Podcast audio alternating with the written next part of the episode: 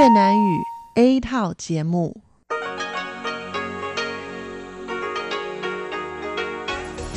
Đây là Đài Phát thanh Quốc tế Đài Loan RTI.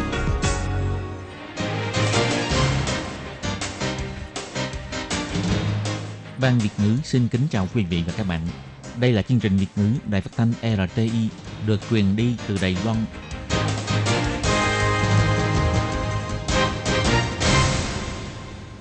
Lê Phương thân chào các bạn, các bạn thân mến.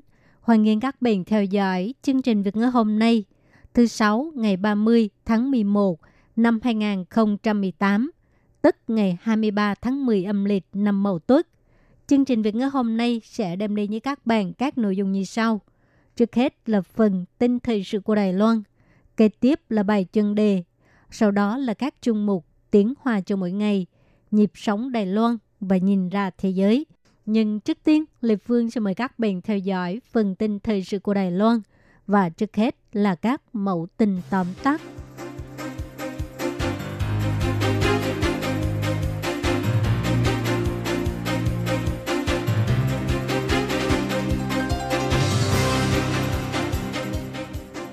Tổng thống Thái Anh Văn cho biết, chính sách duy trì hiện trạng hai bờ eo biển Đài Loan không thay đổi.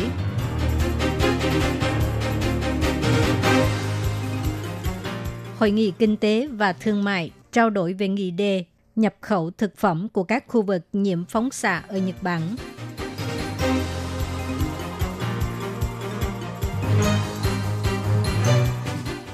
Phòng chống dịch tả heo châu Phi ở Trung Quốc, Viện lập pháp thông qua vòng 3 cao nhất có thể phạt 1 triệu đầy tệ.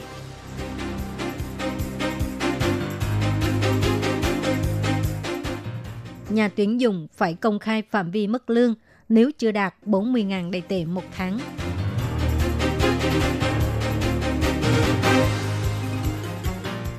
Dịch sởi lại bùng phát, WHO cho hay năm ngoái số ca nhiễm bệnh toàn cầu đã tăng 30%.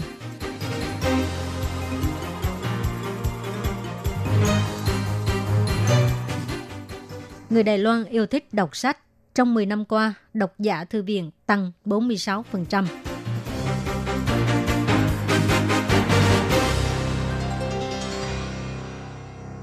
Ngày 30 tháng 11, lúc tiếp kiến phái đoàn Ủy ban Quốc gia về chính sách đối ngoại của Mỹ, Tổng thống Thái Anh Văn cho biết, cuộc bầu cử 9 trong một vừa kết thúc. Trong cuộc bầu cử địa phương lần này, người dân không có chọn lựa hoặc có nhiều thay đổi trong nghị đề chính sách thay bởi eo biển Đài Loan, cho nên chính sách duy trì hiện trạng của chính phủ Đài Loan vẫn không thay đổi. Đối với vấn đề giao lưu thành thị, Tổng thống cho hay, chính phủ áp dụng thái độ tích cực, cởi mở, nhưng cũng hy vọng đừng có tiền đề chính trị.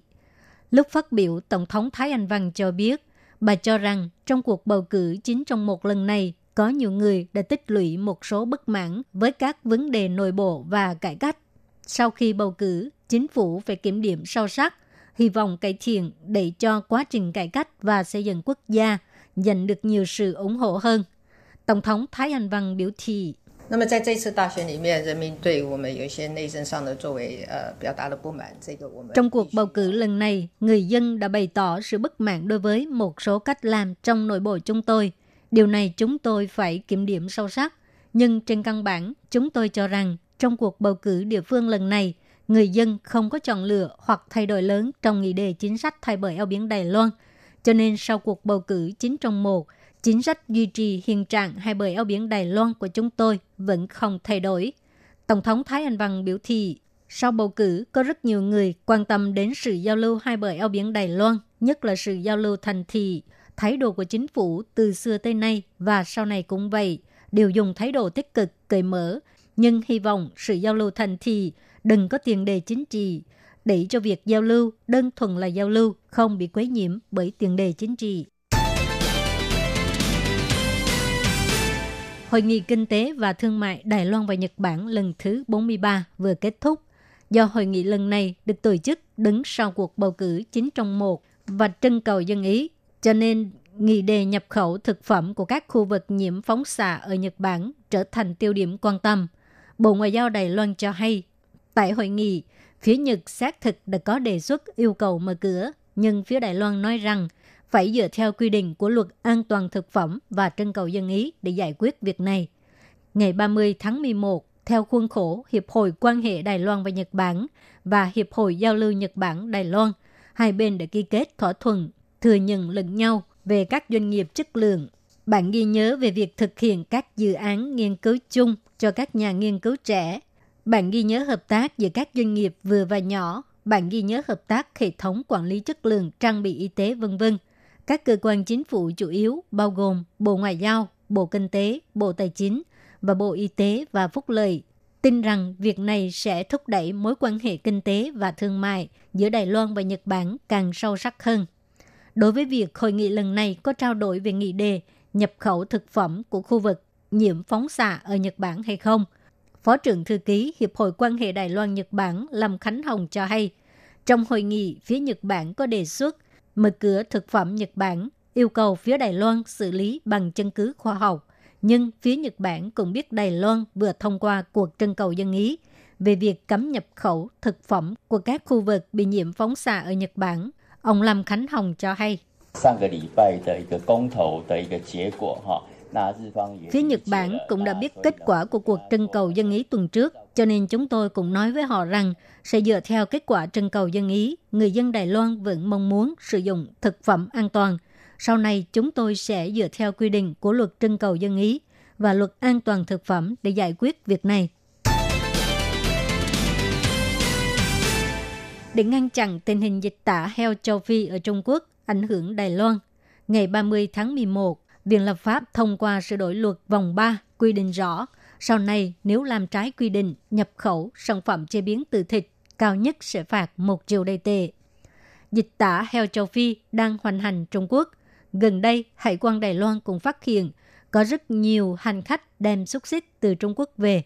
Thậm chí còn kiểm nghiệm được gen virus cúm heo châu Phi, cách phòng chống liên quan gây sự quan ngại của các ủy viên lập pháp để tăng cường các biện pháp ngăn chặn, ngày 29 tháng 11, Ủy ban Kinh tế thuộc Viện Lập pháp đã sơ thẩm thông qua dự thảo sửa đổi một số quy định của pháp lệnh phòng chống dịch bệnh truyền nhiễm ở động vật. Sau này, du khách hoặc là nhân viên phục vụ ở xe, tàu, hàng không đem theo sản phẩm động vật mà không đăng ký kiểm dịch theo quy định sẽ từ mức phạt hiện nay là 3.000 tới 15.000 đầy tệ, nâng cao thành 10.000 đến 1 triệu đầy tệ. Theo số liệu công bố mới nhất của Cục Phòng chống kiểm dịch động thực vật, kể từ ngày 1 tháng 9, bắt đầu phạt nặng 15.000 đại tệ đối với những hành khách đem theo sản phẩm thịt gia súc của khu vực có bệnh lở mồm long móng hoặc dịch bệnh tả heo châu Phi. Tính đến ngày 25 tháng 11, tổng cộng có 265 trường hợp đã bị phạt Quy định mới trong luật dịch vụ việc làm được chính thức thực thi kể từ ngày 30 tháng 11. Nếu mức lương chưa đạt 40.000 đầy tệ, nhà tuyển dụng phải công khai hoặc là nói rõ phạm vi mức lương cho người tìm việc. Nhà kinh doanh nhân lực cho biết, trước hiệu ứng so sánh giá cả của người trong ngành, cách làm này có ích cho việc cải thiện lương khởi đầu của người mới. Hiện nay đã được thiết lập trong hệ thống để nhắc nhở nhà tuyển dụng tuân thủ các quy định. Tổng Giám đốc Ngân hàng Nhân lực 104 Huỳnh Vũ Thuần cho biết, trước khi có hiệu lực, Ngân hàng Nhân lực sẽ thông qua công cáo trên trang web, thư thông tin hội viên và sự trình bày của chuyên viên để nhắc nhở nhà tuyển dụng công khai mức lương. Hiện nay đã thành công nhắc nhở trên 140.000 thông báo tuyển người ghi rõ phạm vi mức lương. Phát ngôn viên của trang giới thiệu việc làm Yes 123 Dương Tôn Bân cũng cho hay Công khai mức lương sẽ có lợi trong việc cải thiện lương khởi đầu cho người mới, giảm tình trạng bất đối xứng thông tin và rút ngắn thời gian tìm việc làm. Ông Dương Tôn Bân cũng cho hay, có một số doanh nghiệp tuy cung cấp vị trí công việc mới, mức lương thỏa thuận, nhưng khi đến phỏng vấn việc làm, doanh nghiệp cũng có thể dùng biện pháp sau thời gian thử việc mới có mức lương 40.000 đầy tệ để tránh vi phạm quy định. Nhưng cách làm này đều phải đặc biệt lưu ý. Ngày 29 tháng 11, Tổ chức Y tế Thế giới WHO cho biết, so với năm 2016, số ca bệnh sởi trên toàn thế giới đã tăng lên 30% vào năm 2017. Tổ chức Y tế Thế giới cho hay, dịch sởi bùng phát là tình hình chung toàn cầu, nhưng nguyên nhân bùng phát của mỗi một khu vực lại khác nhau. Nhà nghiên cứu của WHO, ông Martin Free cho biết, một số người được xem là chuyên gia đã đưa ra những nhận xét sai lầm về vaccine phòng bệnh sởi một cách vô căn cứ, gây ảnh hưởng đến quyết định tiêm phòng của người dân, trong khi những vaccine này đều đã được chứng thực là an toàn và có công hiệu. Ở châu Âu, các chuyên gia cho rằng một trong những nguyên nhân chính là do người dân quá tự tin, mặt khác là do thông tin sai lệch về vaccine ngừa bệnh. Ông Martin Free còn đặc biệt nhấn mạnh đến những thông tin bịa đặt trên mạng như vaccine sẽ gây ra chứng tự kỷ. Đây là thông tin được lan truyền trên mạng xã hội với một cuộc vận động mang tên phản đối vaccine, khiến cho nhiều phụ huynh quyết định không cho con mình tiêm vaccine phòng bệnh sởi. Ở khu vực châu Mỹ Latin, số ca bệnh sởi cũng tăng cao. Giám đốc điều hành Liên minh vaccine và tiêm chủng toàn cầu, ông Bekay cho biết một phần nguyên nhân khiến cho dịch sởi phát tán ở khu vực châu Mỹ Latin là do chế độ y tế ở Venezuela sụp đổ. Nguy cơ chính trị và kinh tế đã dẫn đến làm phát tăng cao. Bệnh viện khó mà duy trì được lượng vaccine tồn kho. Ông Free bổ sung thêm, điều đáng lo ngại nhất không phải là số ca bệnh sởi đang tăng cao, mà là tình trạng nhiều quốc gia chưa từng có dịch sởi này lại xuất hiện dịch bệnh này. Theo phương châm của Tổ chức Y tế Thế giới nhận định, để phòng ngừa dịch sởi lây lan, tỷ lệ tiêm chủng mũi vaccine phòng ngừa đầu tiên phải đạt đến 95%. Nhiều năm qua, tỷ lệ tiêm vaccine bệnh sởi toàn cầu khoảng 85%, nhưng ở các quốc gia châu Phi thì tỷ lệ này khá thấp, chỉ khoảng 70%. Bệnh sởi là một chứng bệnh do virus gây nên, có khả năng truyền nhiễm rất mạnh, thường lây truyền qua tiếp xúc trực tiếp và qua đường hô hấp Đại đa số ca bệnh sởi dẫn đến tử vong là do các biến chứng gây ra. Nghiêm trọng nhất có thể dẫn đến mù loà, viêm não, tiêu chảy nặng, viêm tai, viêm đường hô hấp, vân vân. Mặc dù đã có vaccine phòng ngừa, nhưng bệnh sởi vẫn là một trong những nguyên nhân chính dẫn đến tử vong ở trẻ em trên toàn thế giới. Bộ Giáo dục đẩy mạnh phong trào đọc sách trong 10 năm qua đã có thành quả tốt đẹp. Theo thống kê cho thấy, toàn Đài Loan có 13 triệu 690 ngàn người là độc giả của thư viện, tăng 46% so với 10 năm trước. Bình quân, số lượng mượn sách tăng 60%. Số người tham gia hoạt động đọc sách cũng tăng gấp 3,5 lần. Thư viện Quốc gia cho hay, Ngày đọc sách Đài Loan năm nay sẽ được tổ chức vào ngày 1 tháng 12. Tại công viên rừng Đại An sẽ có hoạt động lễ hội và diễu hành đọc sách, hoan nghênh trẻ em đến tham gia phong cảnh đọc sách đẹp nhất của Đài Loan do bạn tạo nên. Thư viện Quốc gia đã dùng video để trình bày thành quả đọc sách trong 10 năm qua. Theo số liệu thống kê cho thấy, độc giả của thư viện trên toàn Đài Loan tăng 46%, đạt trên 13 triệu người. Số lượng sách sưu tập của thư viện công cộng trên toàn quốc tăng 74%. Số lượng mượn sách cũng từ bình quân mỗi người hai cuốn tăng đến 3,25 cuốn. Số người tham gia hoạt động đọc sách tăng gấp 3,5 lần, thành quả rất tốt. Chánh thư ký của Bộ Giáo dục Chu Nam Hiền cho hay,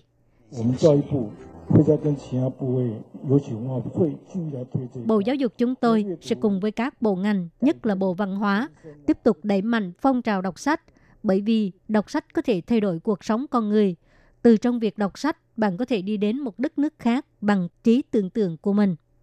Ngày đọc sách Đài Loan năm nay sẽ được diễn ra vào ngày 1 tháng 12 Hoạt động chính được tổ chức tại công viên rừng Đại An. Tại đây sẽ có buổi diễu hành đọc sách, chợ phiên đọc sách, ca nhạc dân ca và thành quả 10 năm hoàng kim đọc sách. Giám đốc Thư viện Quốc gia Tăng Thục Hiền cho biết, Hoạt động đọc sách ở công viên rừng Đại An được gọi là lễ hội đọc sách. Hoan nghênh mọi người đến tham gia. Vào sáng sớm, chúng tôi sẽ có hoạt động diễu hành tại đường Tín Nghĩa Hy vọng qua hoạt động diễu hành có thể tiếp xúc gần gũi với độc giả hơn. Bộ Giáo dục hy vọng người dân có thể tự thử thách bản thân, mỗi năm đọc nhiều hơn một cuốn sách, mua nhiều hơn một cuốn sách và tham gia hoạt động đọc sách nhiều hơn một suất. Mong đợi 10 năm sau, độc giả của thư viện có thể tiếp tục tăng 20%. Bình quân số lượng sách mượn có thể tăng từ hiện nay là 3,25 cuốn thành 6 cuốn, tiếp tục để cho việc đọc sách thay đổi xã hội. Các bạn thân mến, các bạn vừa theo dõi phần tin thời sự của Đài Phát thanh Quốc tế Đài Loan RTI do Lê Phương thực hiện. Xin cảm ơn các bạn đã quan tâm và theo dõi. Lê Phương xin hẹn gặp lại các bạn vào tuần sau cũng trong giờ này. Đây là đài phát thanh quốc tế Đài Loan RTI, truyền thanh từ Đài Loan. Mời các bạn theo dõi bài chuyên đề hôm nay.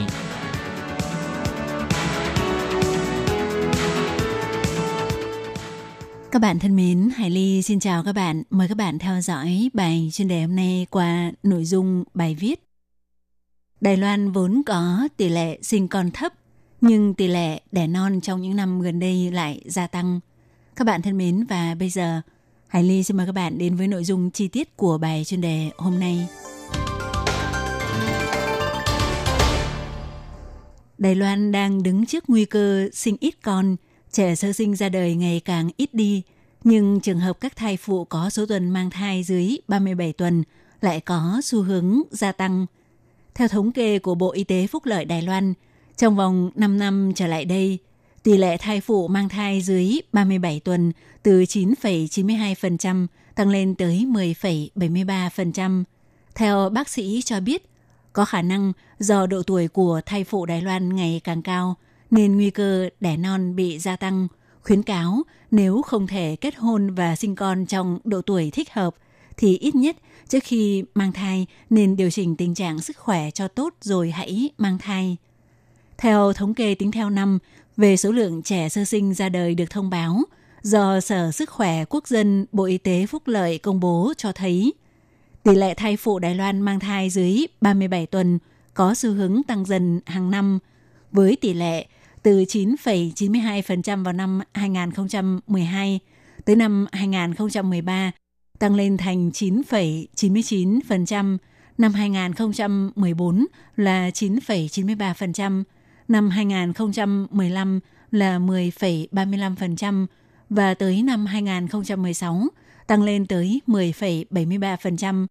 Năm 2016, số lượng thai phụ có thai dưới 37 tuần đạt 22.562 người.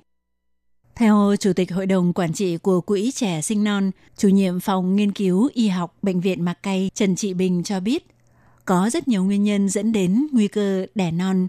Ngoài những nguyên nhân có tính sản khoa, như thai phụ có tiền sử từng bị thai chết lưu hoặc trẻ sơ sinh bị chết khi sinh ra, thai phụ bị sảy thai có tính tự phát hoặc người bị đẻ non – người bị nhau thai tiền đạo hoặc bị nhau thai bong non thì ngoài ra còn có những nguyên nhân có khả năng gây đẻ non như cân nặng của thai phụ trong vòng 40 tuần mang thai mà tăng không đến 10 kg hay thai phụ có những vấn đề như nghiện ma túy, nghiện rượu, nghiện thuốc lá hoặc thai phụ bị chấn thương, bị mắc bệnh cường giáp, bị các bệnh như bệnh tim, cao huyết áp, bệnh phổi, viêm thận, bệnh gan vân vân thì đều có khả năng gây nguy cơ bị đẻ non. Theo chủ nhiệm Trần Trị Bình nói, độ tuổi bình quân của thai phụ Đài Loan ngày càng cao. Tình trạng sức khỏe của nữ giới từ sau 35 tuổi bắt đầu xuống dốc, vì vậy sẽ gây ảnh hưởng tới quá trình mang thai và sức khỏe của thai nhi. Lấy bệnh huyết áp cao làm ví dụ, sự dao động lên xuống của huyết áp sẽ làm thay đổi sự lưu thông máu của nhau thai – làm cho thai nhi và thai phụ đều có khả năng sẽ rơi vào tình trạng nguy hiểm. Theo thống kê tính theo năm 2016, do Sở Sức khỏe Quốc dân Bộ Y tế Phúc lợi thực hiện, lượng trẻ bị đẻ non của nhóm thai phụ trong độ tuổi từ 20 đến 29 tuổi có tỷ lệ thấp nhất đạt 7,84%, trong đó tỷ lệ đẻ non của sản phụ có độ tuổi dưới 20 tuổi đạt 12,21%, Tỷ lệ này ở nhóm sản phụ trong độ tuổi từ 35 đến 39 tuổi đạt 15,06%, nhóm từ 40 đến 44 tuổi đạt 15,34%, nhóm từ 45 đến 49 tuổi đạt 28,43%. Qua đó cho thấy kết hôn và sinh nở vào đúng độ tuổi thích hợp có thể giảm thấp rủi ro bị đẻ non. Còn à, đối với những phụ nữ trên 30 tuổi hoặc thậm chí cao hơn nữa mà muốn sinh con – theo chủ nhiệm Trần Trị Bình khuyến cáo, trước hết nên tiến hành kiểm tra sức khỏe để tìm hiểu về tình trạng sức khỏe của bản thân, khống chế các chỉ tiêu sức khỏe nằm trong phạm vi bình thường, đồng thời cũng chú ý chế độ ăn uống và nếp sinh hoạt. Như vậy có thể tránh được những yếu tố nguy hiểm gây đẻ non ở mức tối đa. Các bạn thân mến, Hải Ly xin cảm ơn các bạn vừa theo dõi bài chuyên đề hôm nay do Hải Ly biên tập và thực hiện. Thân ái, chào tạm biệt các bạn. Bye bye.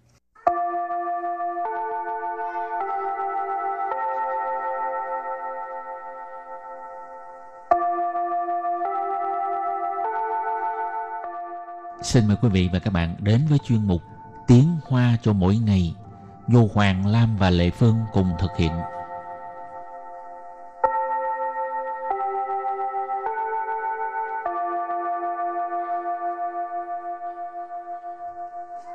Hoàng Lam và Lệ Phương xin chào các bạn. Wow, 我喜欢工作的地点又靠近家，事情又少，钱又多。你喜欢吗？ Ai mà không thích cái công việc gì mà sướng quá vậy? Gần nhà, việc làm ít, tiền nhiều. Ừ, Wow, hả? sướng quá vậy. khó tìm lắm.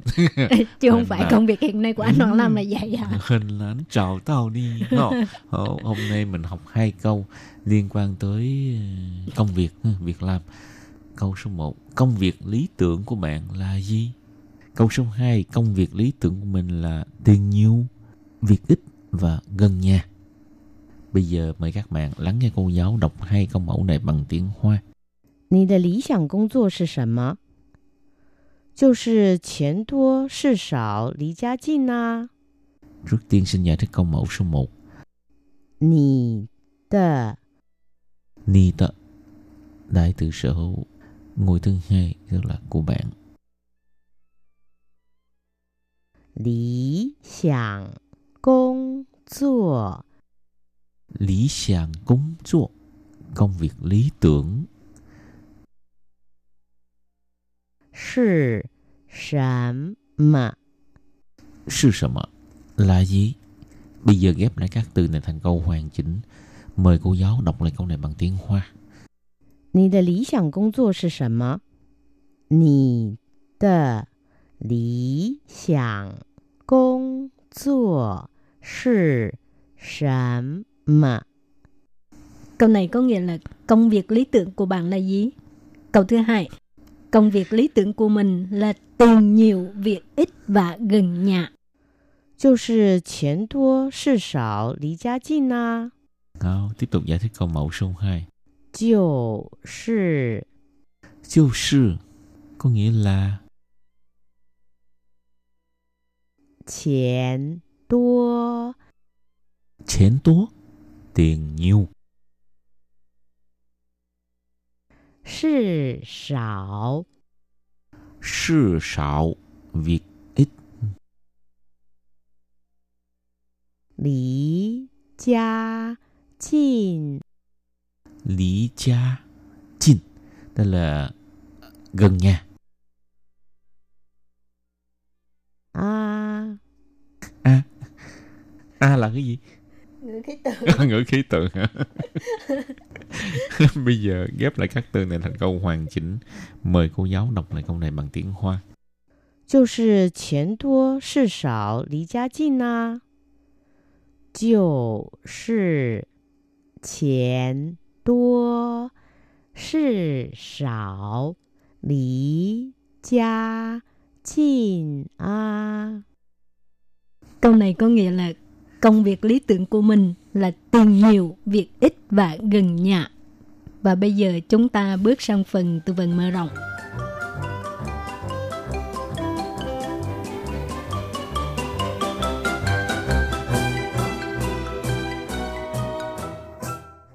thích hợp thích hợp Thích hợp Phù hợp Phù Hở? Phù hợp.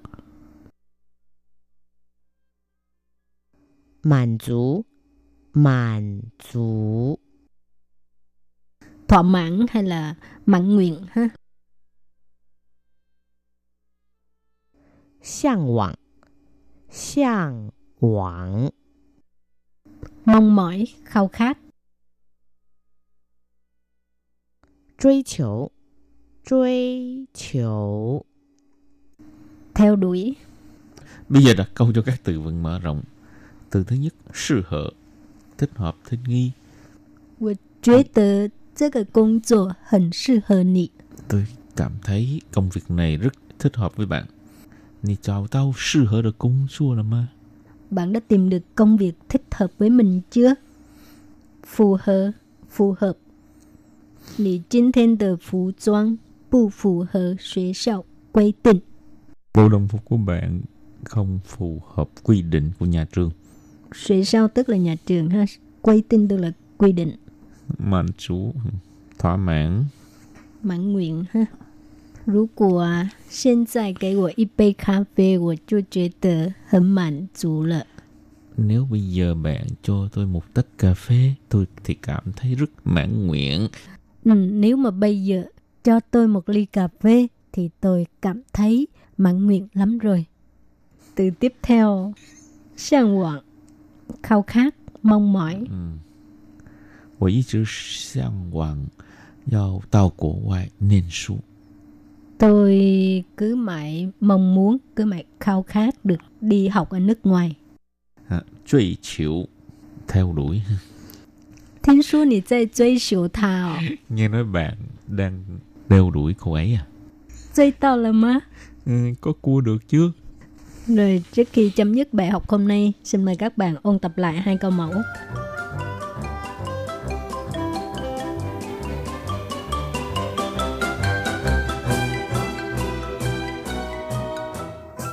你的理想工作是什么？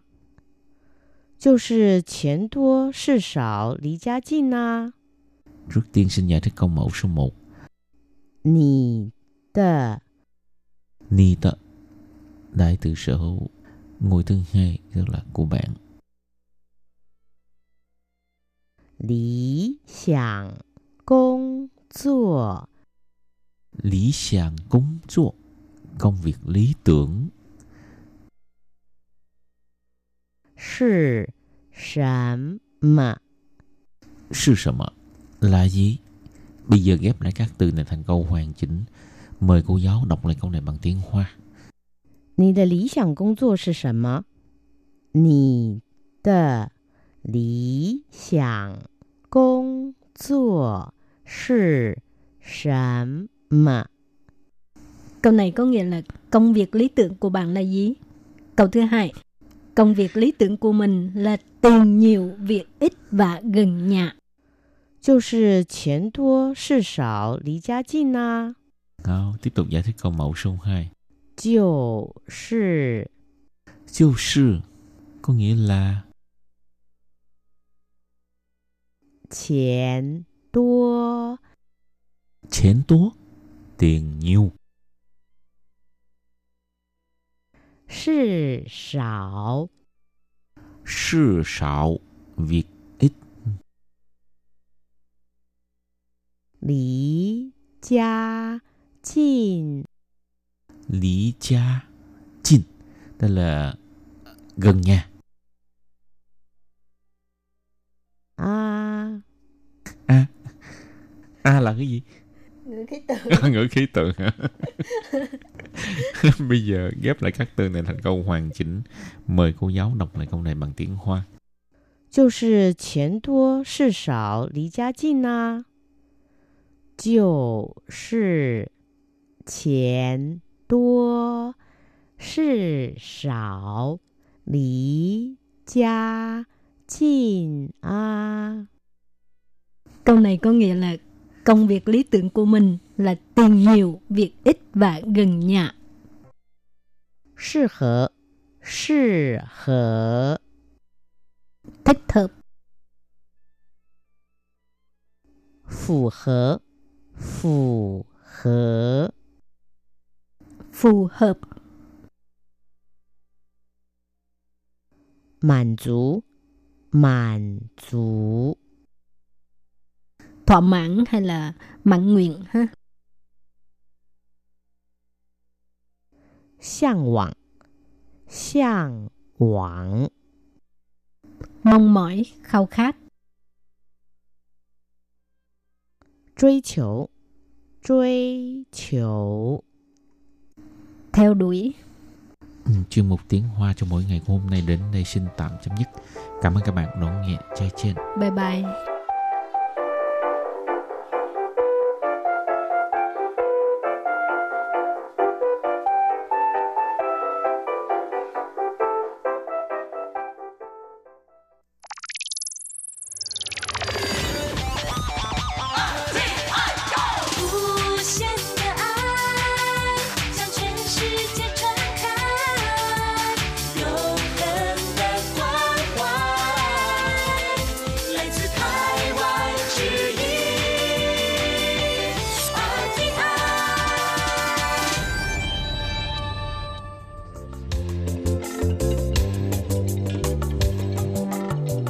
Chuyên mục Nhịp sống Đài Loan. Chuyên mục này sẽ đem đến những thông tin mới tại Đài Loan diễn ra trong thời gian gần đây do Lệ Phương thực hiện.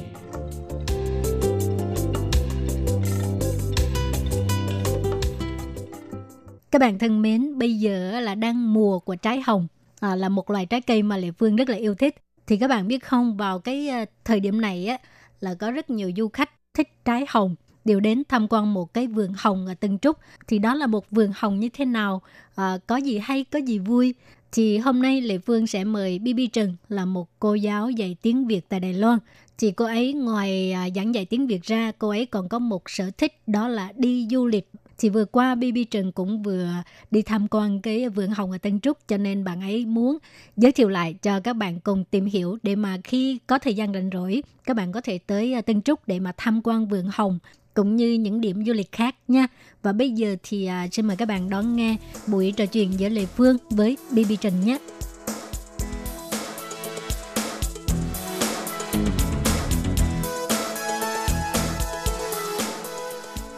Xin chào BB. Xin chào phóng viên Lệ Phương và các quý vị thính giả yêu quý của đài RTI. Lâu ngày quá ha. Rồi lâu rồi cũng chưa được gặp lại Lệ Phương và các quý vị thính giả yêu quý nữa. Ừ. Dạo này BB bận cái gì? Đi bận rất là nhiều việc đi uh, khắp nơi của Đài Loan để dạy học cho lớp đào tạo giáo viên dạy tiếng Việt này, rồi còn phải đi dạy học nữa, rồi còn đi dạy múa và biểu diễn múa rất là nhiều việc phải làm Lệ Phương ạ. Wow. Ai cũng bận rộn với công việc của mình ha. Đúng rồi. Mà bận rộn như vậy à, mà BB sao có thời gian để đi du lịch vậy? Ừ, BB cũng rất là tranh thủ thời gian bởi vì là cũng vừa kết hợp với công việc và vừa kết hợp với cả việc đi tham quan nữa chứ cũng không chỉ có đi tham quan không À, tức là vừa vừa làm vừa chơi đó. Ừ. vẫn là vừa công việc là chính là và Ừ. chơi là là trợ giúp cho công việc thôi ừ. Ờ, cũng đôi lúc cũng cần phải à, thư thản chút chứ ha, không thôi à, Ừ, đúng rồi căng thẳng quá cũng không hay. rồi nhưng mà thực ra trong cái chơi mình cũng học hỏi được rất là nhiều chứ cũng không phải chỉ có đi chơi không đâu Ừ, chẳng hạn ok. như là vì Ừ. đi chơi nhiều cho nên là biết được nhiều cảnh đẹp và chụp được nhiều ảnh đẹp cho nên là có thể giới thiệu được cho các bạn khác để họ cùng biết để họ có thể cùng đến chơi Ừ, bởi vậy thì hôm nay Lê Phương à, phỏng vấn BB là cũng muốn à, mời BB giới thiệu những cái phong cảnh đẹp ở Đài Loan mà BB đã đi qua. Thì hôm nay BB sẽ giới thiệu về cái à, điểm du lịch nào? À, tất nhiên là BB cũng rất là mong muốn được giới thiệu rất là nhiều nơi cho các bạn rồi. Hôm nay là BB muốn giới thiệu về vườn hồng ở thị trấn Tân Bộ của huyện Tân Trúc. À, vườn hồng. Mình Ừ, vườn hồng là cái quả hồng đó, chứ Ừ, không phải là ừ. hoa hồng đâu. à, trái hồng các bạn nhớ ha. Rồi thì à, cái vườn hồng đó có những cái đặc sắc gì? Xin mời BB giới thiệu. À, BB muốn giới thiệu với các bạn là đến cái vườn hồng này sẽ có rất là nhiều cái trái hồng. Trái hồng thì các bạn có thể xem trực tiếp là trái hồng còn xanh ở trên cây, hoặc là trái hồng đã chín ở trên cây, hoặc là các bạn có thể nhìn thấy ở đây những cái người nông dân nhất những người trồng hồng, họ đã lấy sẵn cái trái hồng xuống và họ cho vào những cái nẹt rất là lớn và họ phơi để cho trái hồng khô cho nên khi đến đây bạn có thể nhìn thấy là rất là nhiều cái nẹt hồng đó họ bày bày rất là đẹp và rất là nhiều để cho khách tham quan có thể đến xem đến mua và đến chụp ảnh Ủa, vậy là người ta trồng hồng xong rồi bán cái loại hồng khô chứ không phải bán trái cây tươi hả? có tất cả mọi địa phương họ đều bán ừ. Ừ. Rồi có mình có được trải nghiệm không? Làm họ có chứ ừ. À, chẳng hạn như là khi mà mình đến nơi thì đầu tiên ai nhìn thấy cả một cái khu rộng như vậy bày rất là nhiều cái nẹt hồng đó thì mọi người sẽ đến để chụp ảnh trước. Ừ. rồi sau đó là ở bên cạnh cái khu đó họ sẽ có mấy cái quầy hàng. Và nếu như các bạn muốn mua hồng chẳng hạn như cái hồng mới gọt vỏ xong đã hồng tươi thì các bạn cũng có thể mua để ăn luôn. Hoặc là có thể là những cái quả hồng mà họ đã à, sấy khô rồi phơi khô rồi cái đó các bạn cũng đều có thể mua. Hoặc là trong cái nhà của họ có một cái khu gọt hồng tức là sẽ có rất là nhiều ờ, các ừm, các bà cụ đó ngồi trước cái máy gọt hồng và các bạn có thể vào đó để xem họ gọt cái vỏ hồng như thế nào. Và có thể à, nếu mà muốn gọt thì à, nói với họ là cho tôi gọt thử xem họ có cho gọt hay không. À, ớ vậy mình có được đi vào cái vườn hồng không? có chứ. Tức là Ờ, cái tất chỗ là trồng mình vào tham quan vườn hồng có. Tại vì cái Ừ. vườn hồng và cái nơi mà họ bày những cái nẹt hồng để họ phơi đó nó cùng một chỗ luôn cùng một À. nơi. À, Ừ. Thì à, cái cái vườn này tên tiếng Hoa gọi là gì? ở Tân Bộ, tức là xin phủ của huyện Tân Trúc, thì có hai cái vườn hồng. Vậy thì một cái vườn hồng thứ nhất mà BB đi đó là cái vườn hồng gọi là Wei Wei Chia, sư tỉnh quan quang nóng chẳng tức là cái vườn hồng gọi là Wei Wei Chia, dịch sang tiếng Việt là vị vệ giai đó. Và cái vườn hồng thứ hai gọi là chim han, sư tỉnh treo in nóng yến. Gọi là cái vườn hồng chim han là vườn hồng kim hán vậy thì các bạn đều có thể đến một trong hai vườn hồng hoặc là cả hai vườn hồng đều được bởi vì cả hai vườn hồng này đều nằm ở trên cái con đường gọi là đường han khâm lu tức là đường hạn khanh đó cách Ừ. nhau có một đoạn thôi ừ. Mà giao thông có tiện không? Quả thực đến hai cái vườn hồng này chỉ có là một là các bạn có thể lái xe ô tô đi hoặc là nếu các bạn nào mà không tiện lái xe thì các bạn chỉ có cách là ngồi tàu thôi nhưng hai vườn hồng này thì cũng hơi xa hơi xa ga tàu đó thì Ừ. cách ga tàu chú Bảy tức là ga tàu Trúc Bắc khoảng 10 km thì nếu các bạn đi taxi thì khoảng vào tầm 16 đến 20 phút đi Ừ. taxi Rồi mình vào vườn hồng có cần à, mua vé vào cổng không? không mình vào tham quan tự do Ừ, À. mình có thể đi tham quan tất cả à, vườn hồng này cây hồng này hoặc là cái khu họ phơi hồng chụp Ừ. ảnh rồi à, chụp ảnh họ còn có bày những cái mũ cái mũ của người nông dân khi họ trồng hồng đó. Cái mũ Ừ. xong ở trên có cái mảnh vải che cái mũ. Rất là đẹp tất cả những cái đồ ở đó. Hoặc là có những cái làn hoặc là những cái đôi quăng gánh. Họ bày rất là nhiều hồng mình đều có thể đến chụp ảnh hoàn toàn là miễn phí À, thì, thì có có những người họ chỉ đến chụp ảnh thôi rồi họ không mua thôi rồi họ về ừ rồi có những người có thể là mua họ không bắt là phải mua vé hoặc là phải mua À, cũng hay ha, cũng tốt. Ừ, chứ đôi lúc à, mua vé rồi vô không biết sợ là không thích hay như thế thấy thấy uổng tiền vé ha. Còn bây giờ là À. tha hồ tha hồ tham quan Ừ. rồi thích thì mua đem về, còn không thì thôi Ờ, ha. ở Ừ. Thiên à, chỗ BB ở đó rất là hay lệ phương ạ chẳng Ừ. hạn như là Tết là mùa cam quýt đó thì mọi Ừ. người cũng sẽ đi đến vườn cam nhưng mà Ừ. vườn cam khác vườn hồng một chỗ là các bạn vào các bạn có thể hái cam thế xong rồi ra tính tiền ví dụ một cân là bao nhiêu tiền nhưng Ừ. cái vườn hồng này khác vườn cam một chút là vào vườn hồng thì không được hái hồng mà có À. nghĩa là hồng họ hái sẵn rồi và chỉ có mua thôi mua ở chỗ cái quầy À. hàng của họ ừ, chứ Ừ. không được à, hái hồng trực tiếp từ trên cây hái Ừ. xuống Mà mùa của trái hồng là tháng mấy tới tháng mấy? Ờ, hai cái vườn hồng này họ mở vào khoảng ờ, giữa tháng 9 hoặc là cuối tháng 9 cho đến tháng 1 ờ, trước Tết âm lịch đó. Ừ, đó là cái À. khoảng thời gian hàng năm mà hai cái vườn hồng này ừ, mở cửa cho khách tham quan và lúc này mới có rất là nhiều hồng có thể đến tham quan và Ừ. mua được. Ừ. Ờ, ok, vậy còn à, thời gian ha các bạn tranh thủ nha, nhớ đi à, Tân Trúc không biết đường thì có thể hỏi BB Ờ, nếu mà cần thì BB có thể cho các bạn địa chỉ của hai vườn hồng và cả số điện thoại nữa Ừ. hoặc là các bạn có thể trước khi đi lên trên mạng các bạn gõ cái tên của vườn hồng và sẽ có địa chỉ này số điện thoại và có cả chỉ đường nữa Ừ. ừ. Ok. vậy có cần phải cho các bạn địa chỉ không lệ phương À, địa chỉ thì à, nhờ BB gửi email cho mình rồi mình à, ừ. đăng lên có cái tại vì tiếng tiếng tiếng Hoa đôi lúc cái chữ viết nó đọc giống mà Ừ. viết khác ha. Nó rồi à, viết ra thì nó rõ ràng hơn. Cảm ơn BB trước nha. à, không có gì cảm Ừ. ơn phóng viên lệ phương nha Rồi thì đó là một điểm du lịch ở à, Tân Trúc. Lệ Phương nghe nói BB còn có đi Bành Hồ nữa hả? đúng rồi BB có đi Wow. à, đảo Bành Hồ và À. ở bên đó rất là đẹp lệ phương ạ Ừ, Lệ Phương cũng rất thích Bành Hồ. Thì à, Ừ.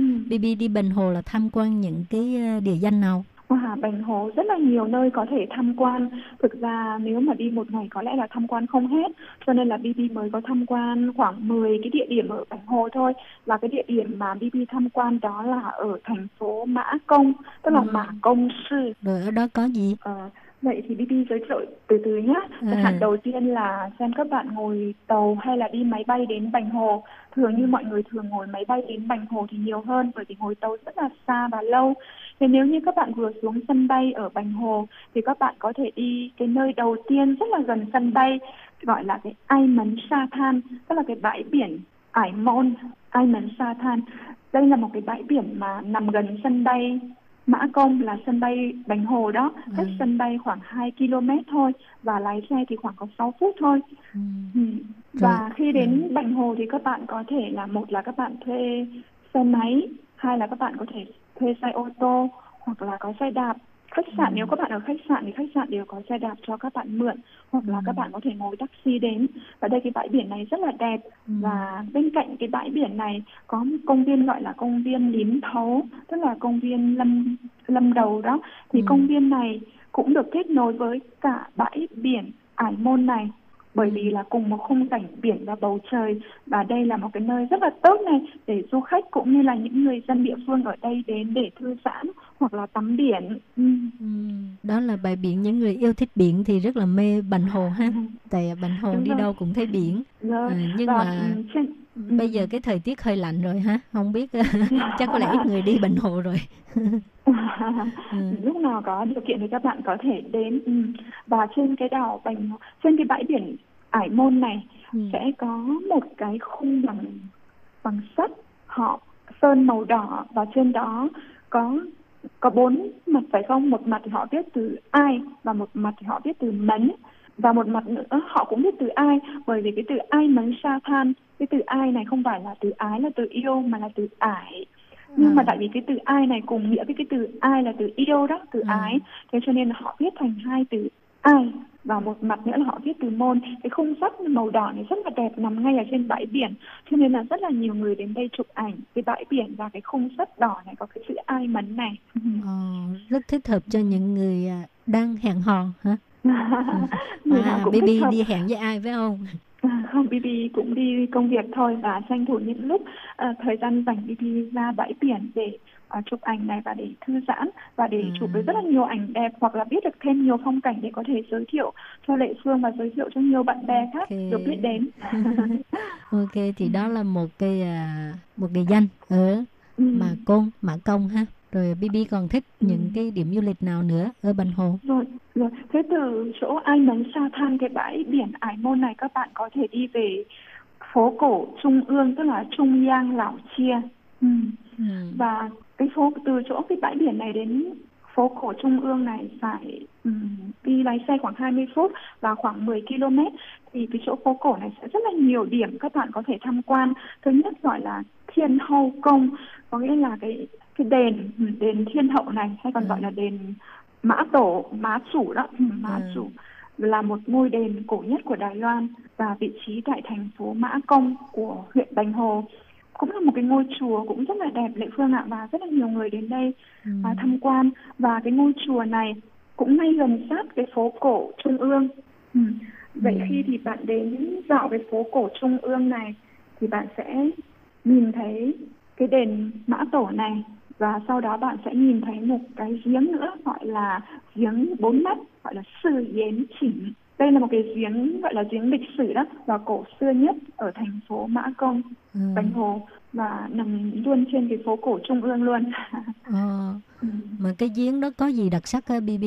nó là một cái giếng rất là cổ thôi giếng cổ và Ừ. liên quan đến lịch sử và và một cái giếng Ừ. cổ xưa nhất ở cái thành phố Mã Công của huyện Bành Hồ này à, Ừ. nhưng cái giếng này thực ra nó rất là nhỏ nếu như các bạn mà đi dạo phố cổ các bạn không để ý thì các bạn không biết đây là cái giếng. À. bởi vì nó rất là nhỏ nó nằm trên ngay cái nền đất của cái chợ. À, vậy các bạn nhớ đi đến đó. Ờ, Ừ. lần sau mà đi tới phố cổ Trung ương là nhớ phải để ý nhìn tìm kiếm cái giếng đó. Hôm đó BB dạo phố cổ xong rồi BB cứ tìm hoài cái cái giếng bốn mắt này tại vì BB xem trên mạng thấy có đề cái giếng này cũng rất là nổi tiếng và À. BB tìm không thấy đâu nên BB mới dừng lại ở cái hiệu một bà cụ bán kem đó BB mua một cái kem rồi BB hỏi bà cụ là "À, cụ ơi cho cháu hỏi là cái giếng bốn mắt này ở đâu Ừ. cụ chỉ ngay cho BB ngay bên sát ngay cạnh chân BB luôn À. hóa ra là BB đứng cạnh mà BB không biết bởi vì nó cũng rất là nhỏ và ngay trên nền đất thôi Ừ. và nó không có cái giếng gọi là cái lỗ to mà ở dưới đựng nước như mình thường nghĩ đâu Ừ. cũng rất là đặc biệt Ừ. ha cho nên các bạn trước khi Ừ. mà đi du lịch á mình phải tìm hiểu trước có những cái à, địa danh nào ha rồi các bạn là nghe BB giới thiệu về cái giếng bốn mắt à, rất là thú vị ha à, nhưng mà vậy à, tại vì à, à, thời lượng chương trình có hạn cho nên á, chương mục của mình là hôm nay xin tạm chấm dứt ngang đây à, tuần sau Lệ Ừ. Phương sẽ mời BB giới thiệu tiếp những cái à, phong cảnh những cái địa danh thú vị ở Bành Hồ cảm ơn các bạn đã theo dõi nhé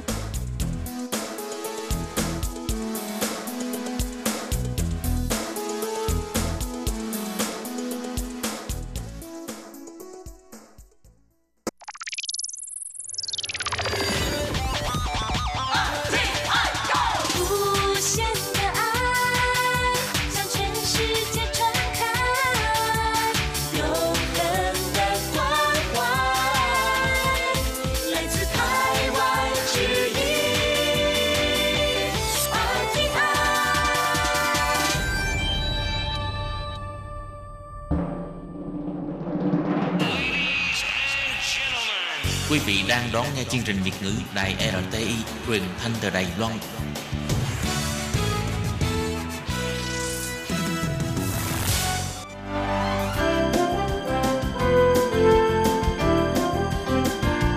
Xin mời quý vị và các bạn đến với chuyên mục Nhìn ra thế giới. Chuyên mục này gồm những nội dung liên quan đến quốc tế,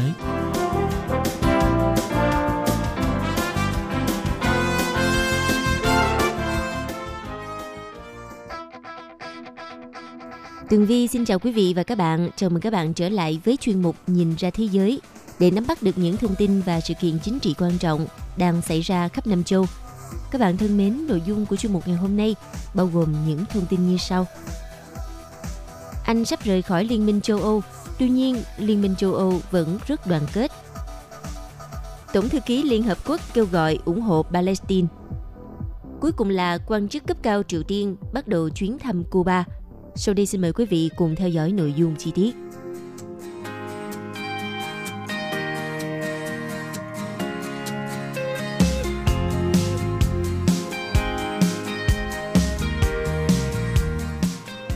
Thưa quý vị, trước đây các nhà phân tích cho rằng khi Anh rời khỏi Liên minh châu Âu sẽ là một mối đe dọa sự ổn định của khối này.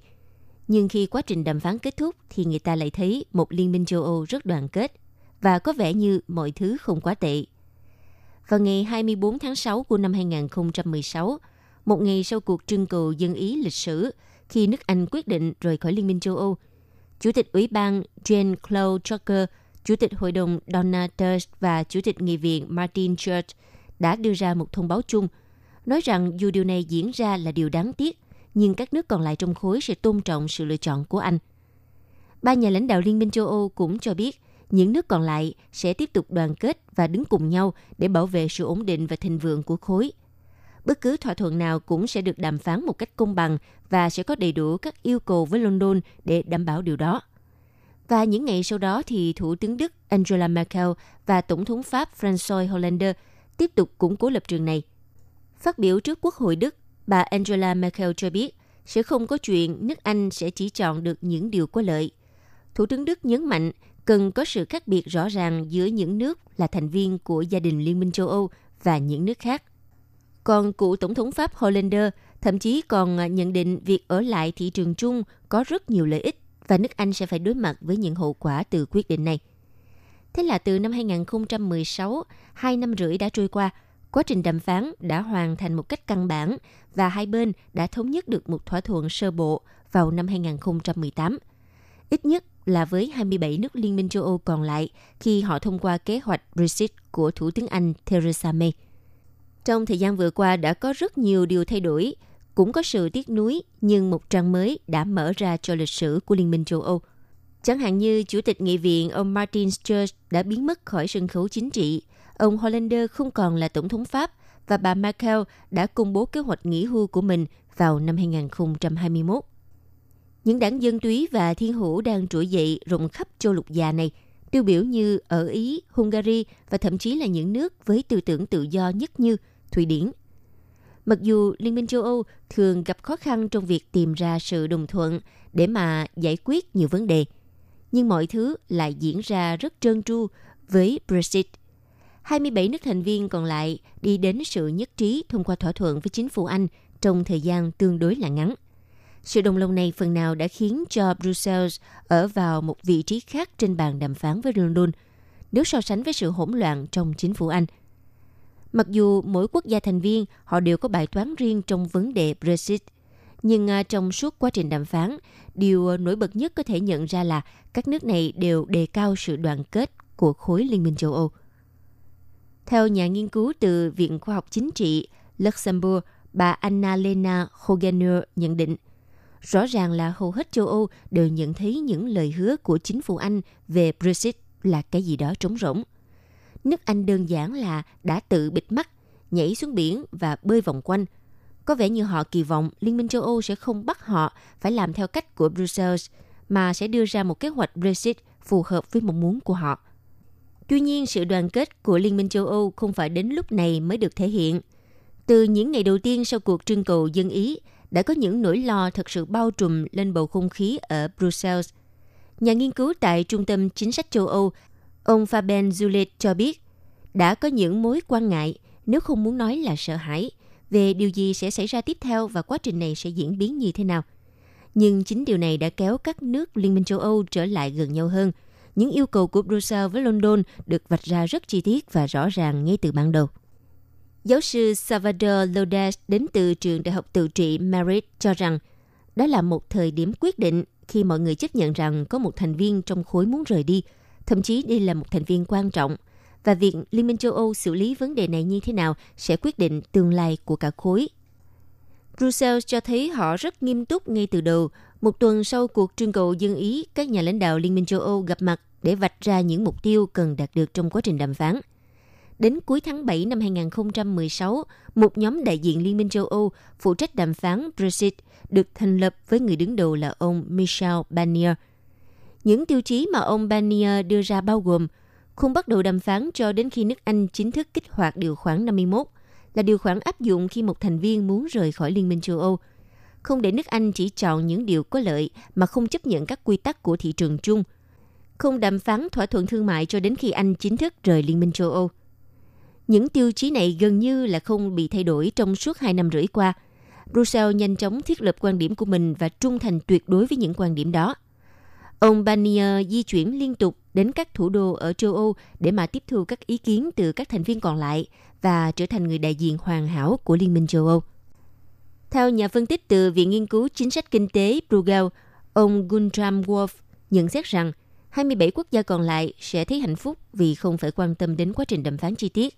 Và đối với nhiều quốc gia thì Brexit không còn là mối quan tâm lớn nhất của họ, thậm chí nó trở thành vấn đề thứ hai hoặc là thứ ba Ngoài ra, một nhà nghiên cứu tại trường đại học Sainsbury, ngài Christine Lecune nhận định sai lầm của Anh là họ đã đe dọa sự toàn vẹn của thị trường chung châu Âu bằng việc nghĩ rằng hoạt động thương mại và tiếp cận thị trường có thể diễn ra thuận lợi mà không cần phải là một thành viên của khối. Đối với Pháp và Đức thì điều này là không thể vì đó là linh hồn của Liên minh châu Âu. Trước và ngay sau khi Brexit trở thành sự thật, người ta ngay lập tức nói đến Frexit, Nexit và Grexit – nhưng rất nhanh chóng không còn ai nhắc đến những điều đó nữa. Ở Pháp, lãnh đạo cực hữu Marine Le Pen từng muốn rời khỏi Liên minh châu Âu, rồi à, rời khỏi khu vực sử dụng đồng tiền chung châu Âu, nhưng bây giờ bà ấy không muốn rời khỏi cái gì hết và chẳng ai muốn rời đi nữa. Lý do là vì Brexit cho thấy một tiền lệ về mọi thứ sẽ khó khăn như thế nào khi muốn rời đi. Brexit còn khiến sự ủng hộ Brussels gia tăng trong người dân Liên minh châu Âu – một khảo sát của Eurobarometer vào tháng 10 vừa rồi cho thấy 68% số người được hỏi rằng đất nước họ sẽ có lợi nếu là thành viên của Liên minh châu Âu, mức cao nhất kể từ năm 1983. Chính phủ của Thủ tướng Anh Theresa May không có cơ hội để ra điều kiện với Brussels, mà thay vào đó chỉ có thể phản ứng một cách thụ động trước những yêu cầu của Liên minh châu Âu trong quá trình đàm phán. Theo ông Fabian Zulet cho rằng, Quá trình đàm phán là một thất bại với chính phủ Anh khi những tiêu chí mà Liên minh châu Âu vạch ra từ đầu nếu không bị thay đổi. Thường thì trong một cuộc đàm phán, hai bên sẽ đi tới sự thỏa hiệp lẫn nhau, sau đó mới tìm kiếm sự đồng thuận của bên còn lại. Nước Anh thậm chí còn không thể đi tới phần thỏa hiệp. Trong khi đó, ở Brussels chỉ có hai lựa chọn. Một là phản đối những lời hứa chính trị của những người ủng hộ Brexit. Hai là tự nhận lấy những thiệt hại đáng kể về kinh tế và chắc chắn là Liên minh châu Âu không thể chọn phương án hai Thủ tướng Anh Theresa May sẽ phải đem thỏa thuận Brexit trở lại London để Quốc hội thông qua sau khi cuộc gặp cuối tuần vừa rồi với Chủ tịch Jean-Claude Juncker. Và dù nó có được chấp thuận hay không, tính đến thời điểm này, áp lực vẫn đang xuất hiện ở London nhiều hơn là ở Brussels.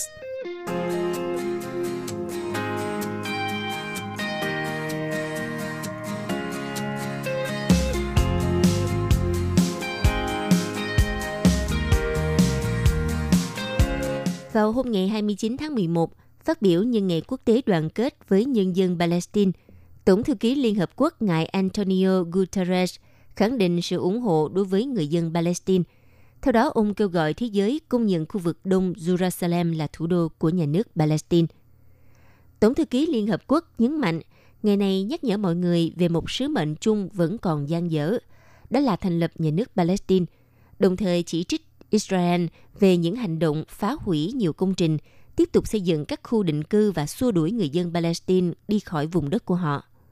Lời kêu gọi của Liên Hợp Quốc được đưa ra trong bối cảnh trước đó một ngày, Thứ trưởng Bộ Ngoại giao Israel bà GP Hotovali kêu gọi cộng đồng quốc tế xem xét lại sự ủng hộ đối với cơ quan cứu trợ người tị nạn Palestine của Liên Hợp Quốc. Bộ Ngoại giao Israel cũng chỉ trích cơ quan này đã tự động công nhận quy chế tị nạn cho người Palestine từ thế hệ trước sang thế hệ sau.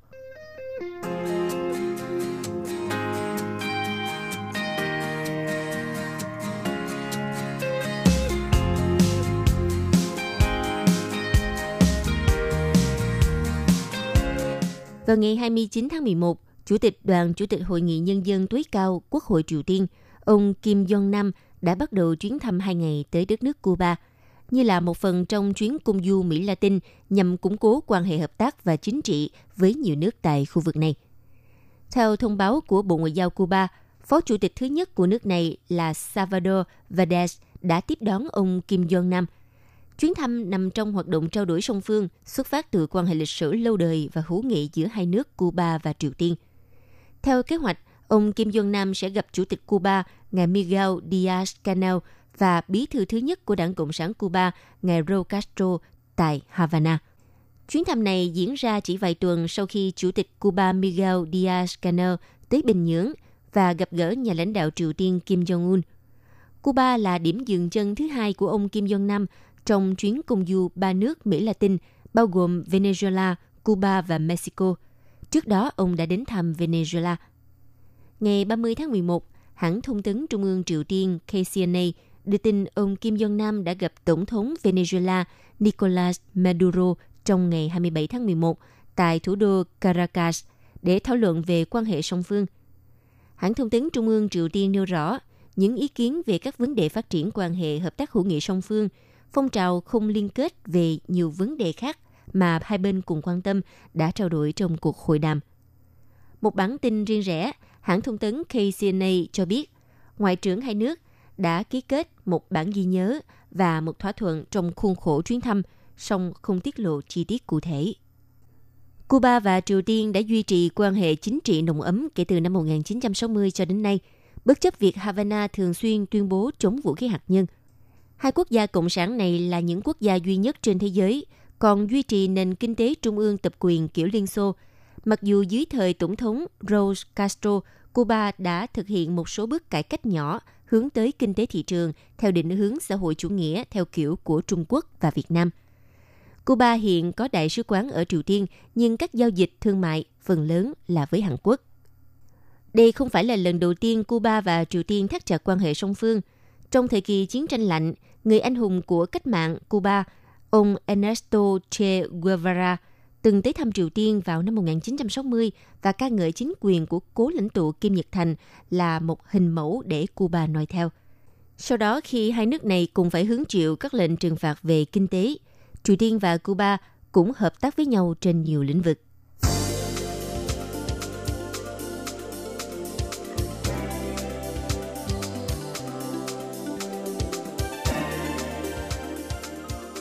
Vị và các bạn thân mến, vừa rồi là chuyên mục Nhìn ra thế giới do Tường Vi biên tập và thực hiện. Xin cảm ơn sự chú ý lắng nghe của các bạn. Hẹn gặp lại các bạn trong chuyên mục tuần sau cũng vào giờ này. Bye bye!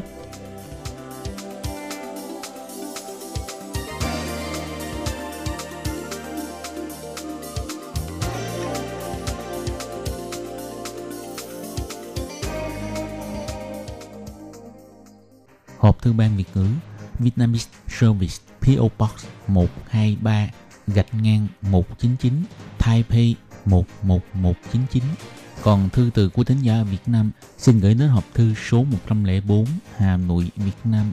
Số máy phát 886 2 2885 2254